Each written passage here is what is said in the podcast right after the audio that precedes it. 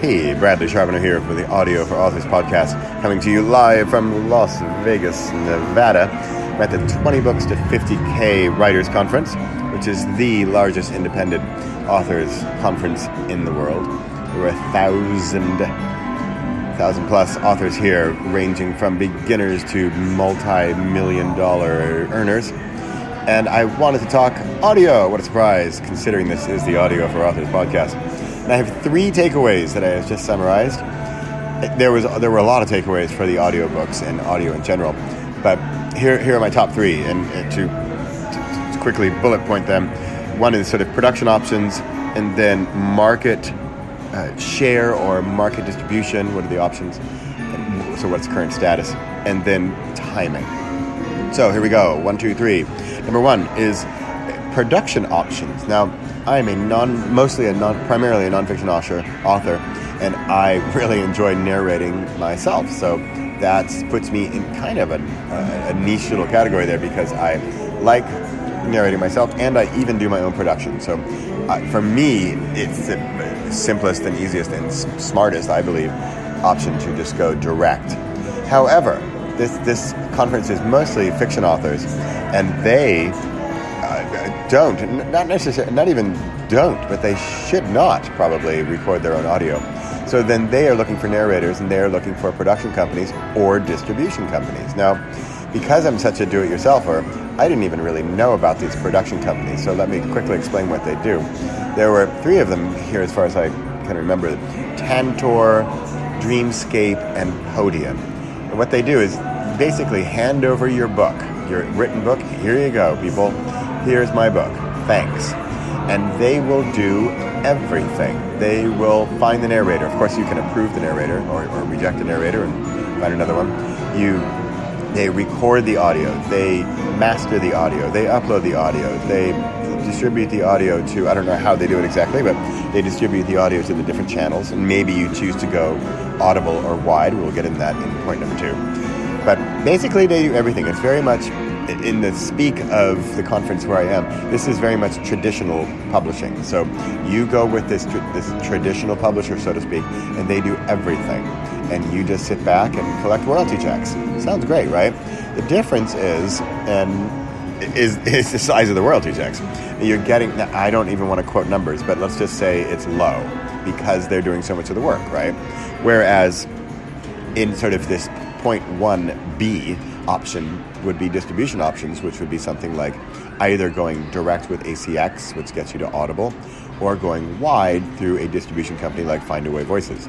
This has been my clear and, and by far favorite choice is going direct with Findaway Voices because they send you to off to 43 different markets in the world and you get a much higher royalty rate than you would if a production company does it all for you. So that sums it up with production. It, basically, I learned that there are a lot more options than I realized. I didn't actually realize there were big production companies that do it all. And then there's distribution companies where you give them the files, or you work together with a narrator and distribute the files. But a bigger cut, but you have to do a bit more work. That is point number one. Point number two is market share or market distribution. Now, this is this is probably a contentious topic, but if you talk to the wide guys, they'll tell you that Audible is not the all encompassing dominant monopoly in the rest of the world that it is in the United States. Now, yes, Audible is the dominant player in the United States. And I, am not even going to pretend to quote numbers because I can't remember.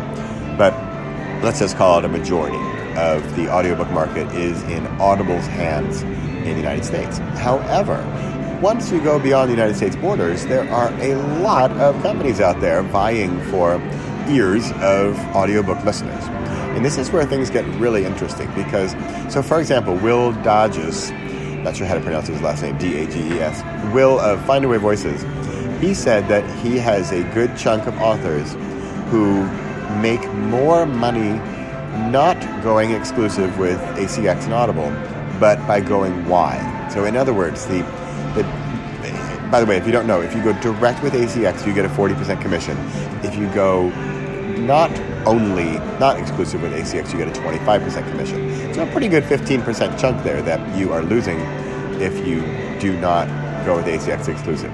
But what you're doing is you are putting all your eggs in one basket by going just with ACX. So, market share wise, it seems that it is less and less of a good option to stick only with ACX because of all these other players and because wide is exactly that. It is around the world in markets we don't even know about with distribution companies and audiobook companies and not to mention libraries.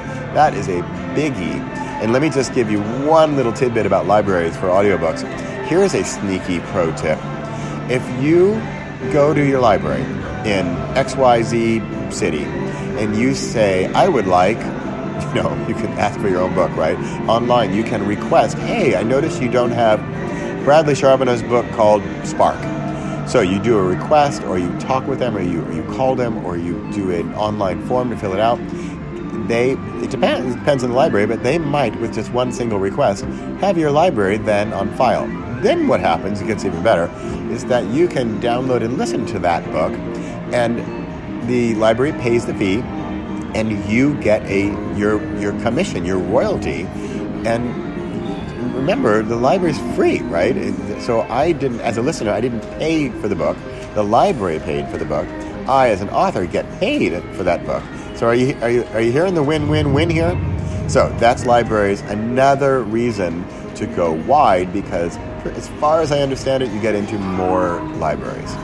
Okay, that is market share. With the big takeaway is that, well, with some discussion points, but Audible is not the monopoly that, for example, Amazon is in the United States with ebooks. So think about going wide, think about it hard, because also there are contracts you may or may not sign for seven year exclusivity agreements that you may or may not want to do. So think about that hard and check out Findaway Voices to learn more. Finally, we have timing now.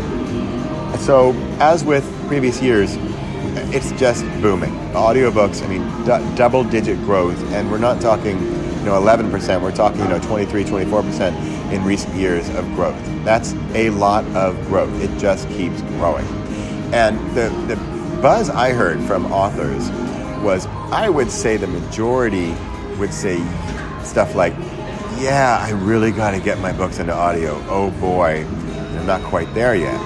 And of course, there's all kinds of talk about cost but again, if you talk, talk with somebody like Will, Will at Findaway, there are ways to lessen the burden of the cost up front. There are royalty shares with narrators, and of course, there's production.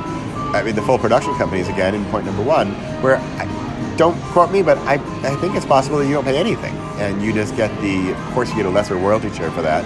But hey, I think it's nothing out of pocket. So, options to make this happen now.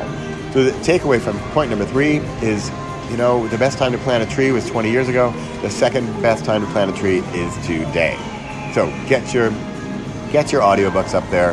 You know, they mentioned, uh, I, again, not going to quote them, but it was they mentioned the the hot genres, and I'm just going to let you Google that. But you know, it's it's sort of the typical hot ones for the for ebooks as well. But you know, sci-fi and a, a lot of the sci-fi fantasy stuff is pretty popular, which I thought was a little bit surprising. I'm nonfiction, and I know that's popular, but it just doesn't have the big numbers necessarily. But I know nonfiction is huge for uh, the audiobooks. Okay, that is it from Las Vegas. I hope that you're enjoying the background music and all of the irritating buzzes and blings and dings from the huge winners going on around me. Slightly kidding there. I'm Bradley Charbonneau. This is Audio for Authors. Thanks for listening. Coming to you live from Las Vegas, Nevada at the 20 Books to 50K Writers Conference, which is just wrapping up. And take care and talk to you next week. Bye bye.